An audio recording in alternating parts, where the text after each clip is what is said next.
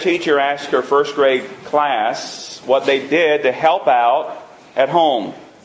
They took turns giving answers like, I dry the dishes, I feed the dog, I make my bed.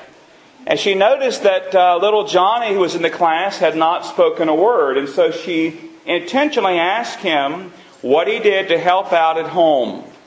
After hesitating a moment, little Johnny replied, Mostly I stay out of the way. I hope that's not the answer you would give when it comes to serving the Lord and serving others. You'd have to say, like Johnny, mostly I stay out of the way. I hope you're busy living out the great commandment and the great commission. The great commandment is in Matthew 22, where it says, Jesus said to him, You shall love the Lord your God with all your heart, with all your soul, with all your mind. This is the first and great commandment, and the second is like it. You shall love your neighbor as yourself. On these two commandments hang all the law and the prophets. Then, of course, many know the Great Commission, maybe even by heart, Matthew 28, 19, and 20. Go therefore and make disciples of all nations, baptizing them in the name of the Father and of the Son and of the Holy Spirit, teaching them to observe all things that I've commanded you, and lo, I'm with you always, even to the end of the age. Amen. Those of us who know Jesus as our Savior and our Lord should do everything we can to help others. We help them in material ways, and we also help them in spiritual matters. We help those who do not know the Lord Jesus Christ to find and to know the way, the truth, and the life, the Lord Jesus. For our brothers and sisters in Christ, we do all within our power to help them, to encourage them, uh, to in, uh, bear their burdens. And so we're busy serving others. We're busy serving the Lord. But as you go about helping others, you go about serving others, you're going to find out, if you haven't already, that there are some cases, there are some situations where you stand helpless to help. There are situations that are beyond your control, that are out of your hands. I'm here today to remind all of us, beloved, that there is one who has everything under his charge. There is one who can help when no one else can. And perhaps you're here today and you're facing such a situation in your own life or in the life of someone you love, someone that you know. If so, I want you to listen very carefully and very closely today as we learn about how to pray for help. We're going to talk about praying for help. You see, there is one who can help even when nobody else can. Even when we stand helpless, on a human level, we can always pray. That's the best thing we can do, by the way. And so we want to learn some lessons today. Go back to the Old Testament book, if you will, with me to Second Chronicles. Second Chronicles. Genesis, Exodus, Leviticus, Numbers, Deuteronomy. First, Second Samuel, First, Second King, First and Second Chronicles, chapter 14. We're going to look at an episode from the life of a king by the name of Asa. And Asa teaches us some truths when it comes to praying for help. Now, maybe you're here today and say, well, listen, everything's going well for me. I don't need to listen. Yes, you do. Because it's going to come a day where you are going to face an hour when you need help or someone close to you needs help. So focus in with me today. Second Chronicles chapter 14. We'll begin reading at verse number 1. Second Chronicles chapter 14 verse 1. So Abijah rested with his fathers and they buried him in the city of David. Then Asa his son reigned in his place. In his days, the land was quiet for ten years. Asa did what was good and right in the eyes of the Lord his God. For he removed the altars of the foreign gods and the high places. He broke down the sacred pillars and cut down the wooden images. He commanded Judah to seek the Lord God of their fathers and to observe the law and the commandment. He also removed the high places and the incense altars from all the cities of Judah, and the kingdom was quiet under him. Verse 6 says, And he built fortified cities in Judah, for the land had rest. He had no war in those years, because the Lord had given him rest. Therefore he said to Judah, Let us build these cities and make walls around them, and towers and gates and bars, while the land is yet before us, because we've sought the Lord our God. We've sought him, and he has given us rest on every side. So they built and prospered. Verse 8 says, And Asa had an army of 300,000 from Judah who carried shields and spears, and from Benjamin 280,000 men who carried shields and drew bows. All these were mighty men of valor. Now pause the reading there. Do you notice what's happening here? Things are going great for King Asa. I mean, they had rest. Rest from war. Rest from trouble. They're building, they're prospering. He's putting down false worship. Things are going great, and then trouble. Can you relate? Things are humming along in your life, things are going so well, and then, bam, trouble comes. That's what happened to King Asa. In fact, you may be wondering, well, what trouble came in Asa's life? Look at the very next verse. Verse number 9. Then Zerah, the Ethiopian, came out against them with an army of a million men and 300 chariots, and he came to Mareshah. Big trouble came. A million man army and the latest in military technology, 300 chariots. And they're coming out against them. Now remember Asa's army? His army is told about in verse 8. He had an army of 300,000 from Judah. They carried shields and spears. And from Benjamin, 280,000 men who, who carried shields and drew bows. They were mighty men of valor, but we notice they were highly outnumbered. Now what happens? Verse 10 says, So Asa went out against him. They set the troops in battle array in the valley of Zephathah at Mareshah. Verse 11. And Asa cried out to the Lord his God and said, Lord, it is nothing for you to help, whether with many or with those who have no power. Help us, O Lord our God, for we rest on you. And in your name we go against this multitude. O Lord, you are our God. Do not let man prevail against you. So the Lord struck the Ethiopians before Asa and Judah, and the Ethiopians fled. And Asa and the people who were with him pursued them to Gerar, so the Ethiopians were overthrown and they could not recover, for they were broken before the Lord and his army, and they carried away very much spoil. Then they defeated all the cities around Gerar, for the fear of the Lord came upon them, and they plundered all the cities, for there was exceedingly much spoil in them. They also attacked the livestock enclosures, and carried off sheep and camels in abundance, and returned to Jerusalem. Let me just say, wow, what a victory! What a victory against a million man army and 300 chariots. They fled before them. They spoiled so much. But did you notice the key to the battle? Did you notice the key to victory? If you read it thoughtlessly, if you weren't really tuned in, you might have missed it. The key to the victory here is in verse 11. Let's read it again.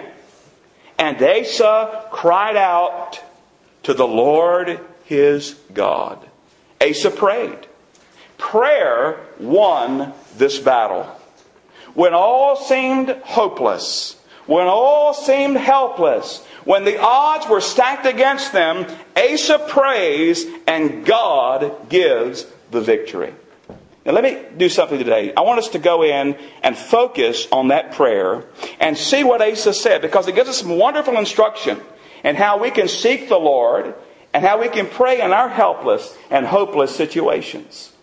And as I looked at it this past week and I studied it, four things rose to the surface I want to share with you.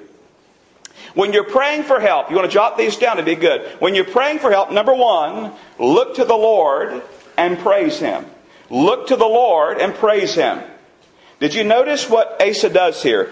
On the battlefield, Asa takes his eyes off the million man army. He takes his eyes off of the 300 chariots. And he lifts his eyes to the Lord and he begins to praise God. He begins to praise Jehovah. And beloved, that's what we need to do. We need to stop looking at our problem, stop looking at the burden, stop looking at the bad situation that has us down, and start looking to the Lord. And when you begin to focus on the Lord and who He is and how great He is, you cannot help but to praise Him. Did you notice what he said about the Lord? Look back at verse 11. And Asa cried out to the Lord his God and said, Lord, And watch this. It is nothing for you to help, whether with many or with those who have no power. I love that. Lord, it's nothing for you to help. You don't need many, Lord. You don't even need any. You're all powerful. Lord, I recognize your strength. Now think about it. There are things in our lives that are so insurmountable. Those mountains that we cannot get over, we cannot go around. There are situations that maybe keep you up at night, you can't sleep. And when you're awake, they, they steal your appetite. Those situations, when God views them, when God sees them, in comparison to our God, He can meet those by this lifting His little finger, if you will, by just speaking. Yes, they're large to us, but so small to Him. And don't misunderstand. I'm not saying that He doesn't care. I'm not saying that he's not concerned. I'm not belittling anybody's heartaches or frustrations or sorrows or difficulties. What I'm seeking to do today is to show you and remind you that our all powerful God is in control. Those problems are not greater than our God. Those difficulties are not bigger than our God. We can rest in Him. We can rejoice in Him. It doesn't matter what our economy is doing. It doesn't matter who's in the White House. It doesn't matter who our enemies are. God is still on the throne. God is still in charge. God is God. And we can say hallelujah anyway, no matter what's going on in our lives. I don't think you believe that.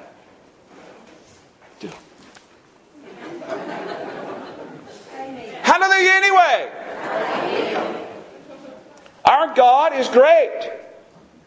So we don't wring our hands in despair. Instead, we fold them in prayer. We go to the Lord. Now, why is it, beloved, that we go to the Lord as the final re- resort? Why do we wait till we've tried everything else and say, well, I've done all that I can do, now I'm going to pray? Beloved, that's backwards. Pray first. Pray first. Say, Lord, here's the situation. Here's the problem. Here's the difficulty. But maybe you're wondering is God really able to help? Is God really powerful enough? Is He really sufficient? Dear friend, may I remind you that this is the same God who created us, the same God who shaped us, the same God who formed us, the same God who daily keeps us. He is God alone. He knows more about us than we know ourselves. He knows every trial, every temptation, every trouble, every task of human life. And beloved, He stands willing and able to extend His grace in your time of sorrow, your time of sin, your time of suffering, your time of defeat. He stands willing and able. He's all powerful. What are human kings in regards to our God? Proverbs 21 1 says, The king's heart is in the hand of the Lord as the rivers of water. He turneth it whithersoever he will.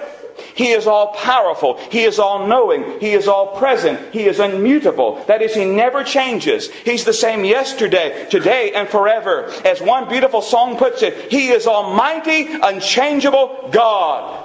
That's who our God is. No matter what's going on in our life, He changes not. Jehovah reigns. And He's greater than our problem, our greatest problem. And so why don't you bring that problem, that situation that's bearing on you and burdening you, and lay it at the feet of Jesus? And say, Lord, here it is. Lay it at the feet of the one who's greater, the Lord Jesus Christ. By the way, all of this must begin with the realization of our biggest problem, and that is our lost condition our sin problem. That we're separate from God, that we're lost, undone without hope. And realize that God in love sent the Lord Jesus Christ to die for us after living a sinless, perfect life, to voluntarily put himself on that old cross and to die, and then to rise victorious. And he did that because he loves you. And he did that that you might have life. And if you'll turn from your sin today and you'll place your faith in the Lord Jesus Christ, the Bible tells us, and God's Word is true, you will be saved. See, your biggest problem, beloved, is not a money problem or a health problem or a family problem. Your biggest problem is sin. But God has made a way, one way, the way, the truth, the life, the Lord Jesus Christ, And if you'll turn from your sin today and say, I rest, I trust in Jesus Christ alone to forgive me of my sin and give me new life in Him, you will be saved. I invite you to meet Him today. When you're praying for help, beloved, you start out by looking to the Lord and praising Him. But then I want you to notice, secondly, what Asa did. The second thing we do when we pray for help is we humble ourselves before the Lord and we ask for help. We humble ourselves before the Lord and we ask for help. Look at Asa's words there again in verse 11. Real simple. Notice the next part. Help us, O Lord our God. Help us, O Lord our God. You want a good scripture to memorize? It's a good scripture to memorize. Help us, O Lord our God. Now, prayer is really a declaration of dependence. We like to talk about the Declaration of Independence, and it's a great thing. But listen, prayer is a declaration of dependence. We're saying, God, we need you. God, we're not sufficient. We're not capable. We can't handle this. We need you. Now, asking for help is humbling, isn't it? To ask anybody for help is humbling. That's why some people never ask for help. That's why men will drive eight hours and be lost eight hours and never stop and ask for help. That's why a lady will make the worst food in the world and not ask anybody else how to correct the recipe. Whatever it may be. We don't want to ask for help, right? Because it's humbling. But notice what Asa did. He humbled himself. We need the Lord. You need to bring that situation, that problem, that burden before it and say, lay it out before him. Just, just be honest about it. He already knows, by the way. You're not surprising, but he wants us to come and lay it out before him and say, Lord, here it is, help me. Now be honest, parents. We had all these parents up here today. We have parents throughout the congregation. If Your child begins to yell, help. What are you going to do as a parent? You're going to respond, aren't you? Out of love, you're going to respond. You're going to see what's going on. If your child's out playing in the yard and you hear him screaming, Help! Help! You're going to respond. You're going to respond in love. Well, how much greater is our Heavenly Father? How much more is He willing and waiting for us to cry, Lord, help! You see, when you're praying for help, you look to the Lord and praise Him. You, you humble yourself and you ask for help. There's a third thing. We find it in this prayer.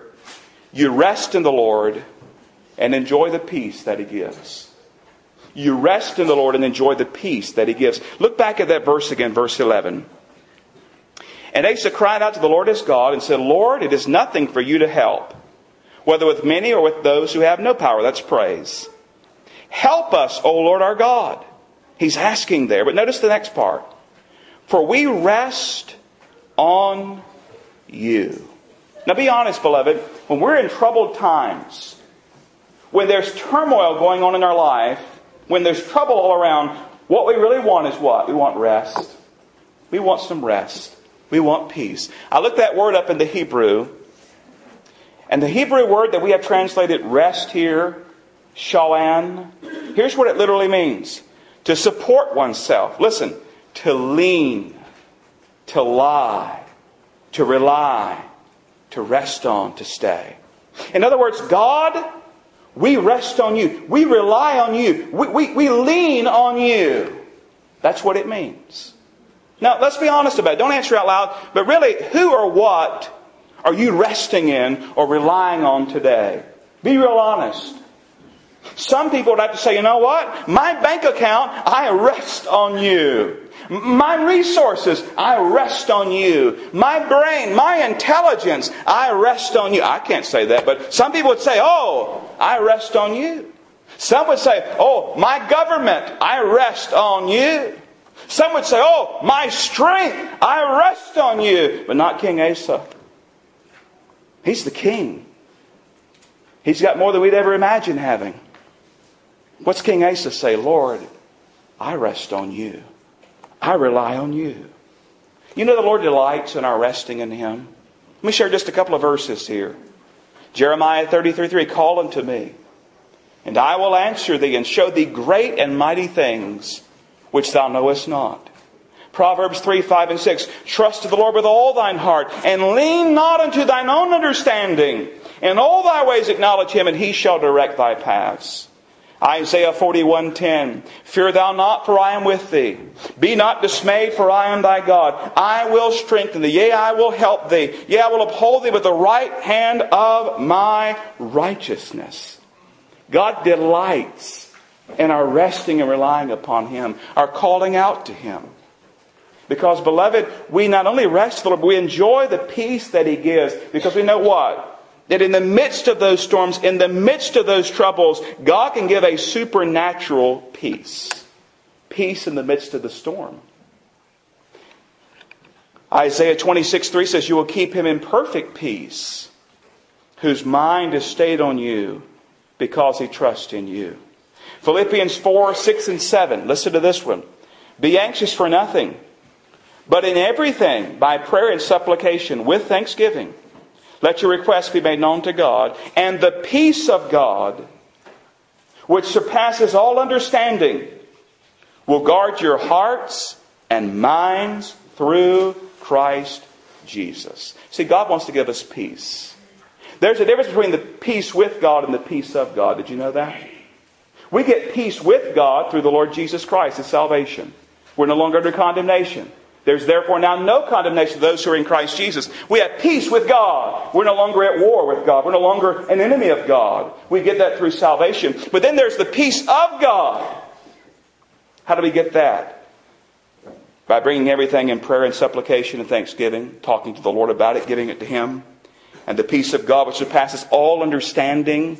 In other words, you can have a peace that doesn't make sense to everybody else.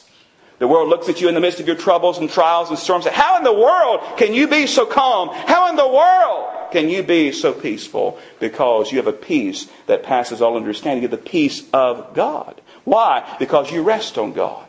In the midst of those troubles, in the midst of those trials, you believe that God is great. You believe that God is in control, and you have peace. So when you're praying for help, you need to look to the Lord and praise Him for who He is. You need to humble yourself and ask for help. Just be blatant honest. You need to rest in the Lord, rely upon Him, lean on Him, and enjoy that peace that He gives. But there's a fourth thing. We find it in Asa's prayer, and it's this. We're to go on in the name of the Lord and live for His glory.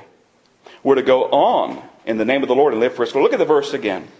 And Asa cried out, verse 11, Asa cried out to the Lord his God and said, Lord, it is nothing for you to help, whether with many or with those who have no power. Help us, O Lord our God, for we rest on you. Now watch this next part. And in your name we go against this multitude. O Lord, you are our God. Do not let man prevail against you. You see, Asa prayed and then he went out to battle. Lord, we're not sitting still, we're going on. But we're going on now in your name. We're going on now for your glory. This is all about God and His glory. Notice it says at the very end, do not let man prevail against you. That's the way to live, beloved. Give the burden to the Lord, then go on and live your life in His name and for His glory. That's the way to live. You see, the outcome is up to Him. Did you notice that? The outcome's up to Him. What a marvelous thing He did in Asa's life and the army's life there and the victory that he gave because he prayed about it and he gave it to the Lord. Bring your burdens to him. Now listen. God may choose to remove the storm. He does that, praise be to his name. Or he may choose to take you through the storm. Whatever the outcome, whatever it is, it's his choice and his grace is sufficient. Maybe you're like me, you found there's some things you can't learn except in the hard way and in the hard times of life. And so you pray and you give a burden to the Lord. You may say, okay, I'm going to remove that storm. I'm going to remove the situation. Or you may say, listen, my grace is sufficient for you. Paul had a thorn in his flesh. We don't know exactly what it is or what it was. And he prayed about it. And he prayed about it, prayed about it three times, I remember correctly. The Lord says, Don't pray about it anymore. He says, My grace is sufficient. I'm going to help you, even with that thorn in the flesh. See, that's walking by faith and not by sight. Well, walking by faith would be easy if everything was easy, wouldn't it? They say, oh, it, it, it's a golden road to heaven and it's, it's peace, prosperity, popularity. Oh, glory be. And there are those preaching that today, but that's not the gospel. The Lord Jesus says, well, take up your cross and follow me. All who live godly in Christ Jesus shall suffer persecution. You have to go looking for it. You live a Christ-like life and you will be looked at differently and scoffed and mocked and you name it. Some of you know that from personal experience in the workplace in various places. Walking by faith says, listen, regardless of what's going on around me right now, I know who's in control. I know who's in charge. I know who I'm resting on. That's walking by faith, keeping your eyes on Him, not by sight. A popular Christian song says it this way And I'll praise you in this storm, and I will lift my hands, for you are who you are, no matter where I am. And every tear I've cried, you hold in your hand. You've never left my side. And though my heart is torn, I will praise you in this storm. Can you say that today? Do you rest in the Lord that much today? What an awesome prayer Asa prayed. Now here's the question. Will you join him in praying it? Will you join him in praying it? Will you bring your burden to the Lord and say, Lord, I praise you. You're greater than this. And Lord, I humble myself and I ask you, your will be done. You, you, you guide me. And Lord, I'm going to enjoy the peace that you give because I'm going to trust you as I rest on you. And I'm going to go on and live my life, Lord, for your honor and your glory. Will you pray Asa's prayer? Let's bow our heads and close our eyes. And before I say a prayer, nobody looking around, nobody stirring, nobody making any noise. Two needs I want to talk about. Number one, salvation. Maybe you're here today and you've never received the Lord Jesus Christ as your Savior. That's your greatest need. He's the answer for you. I'm going to invite you in a moment. We sing this closing hymn. I'll be standing down the front. You just come and take my hand and say, Preacher, I want to know Jesus Christ as my Savior. I'll take a someone who loves Jesus, loves you, and they'll take a Bible and I'll put you together with them and they'll sit down and share the gospel. Very plain, very simple. So you just come today and say, Listen, I want to know Jesus. And I'll put you with someone who loves Jesus and loves you and will lead you to the Lord Jesus Christ. You just come as we sing. The majority of this message has been to those who already know the Lord. And friend, I don't know the burdens you're bearing today, but I got a feeling there are a lot of burdens here. Asa has shown us a good example of what we ought to do. And maybe today, as we sing our closing hymn, why don't you come why don't you come kneel at this altar and give that burden to the Lord? Praise Him. He's greater. Humble yourself and say, Lord, I need help. I need direction. And Lord, whatever you choose to do, I'm going to rest in you. I'm going to praise you, and I'm going to go on and live my life in your name and for your glory. I would invite you today to come and bring that burden to Him. Now, Father, I thank you for this account from Asa's life. And I thank you for the example that he gives to us.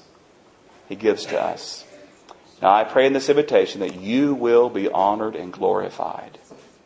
If anyone needs to come to the Lord Jesus today, I pray that you will help them to step up from where they are and allow someone to take a Bible and share the gospel with them.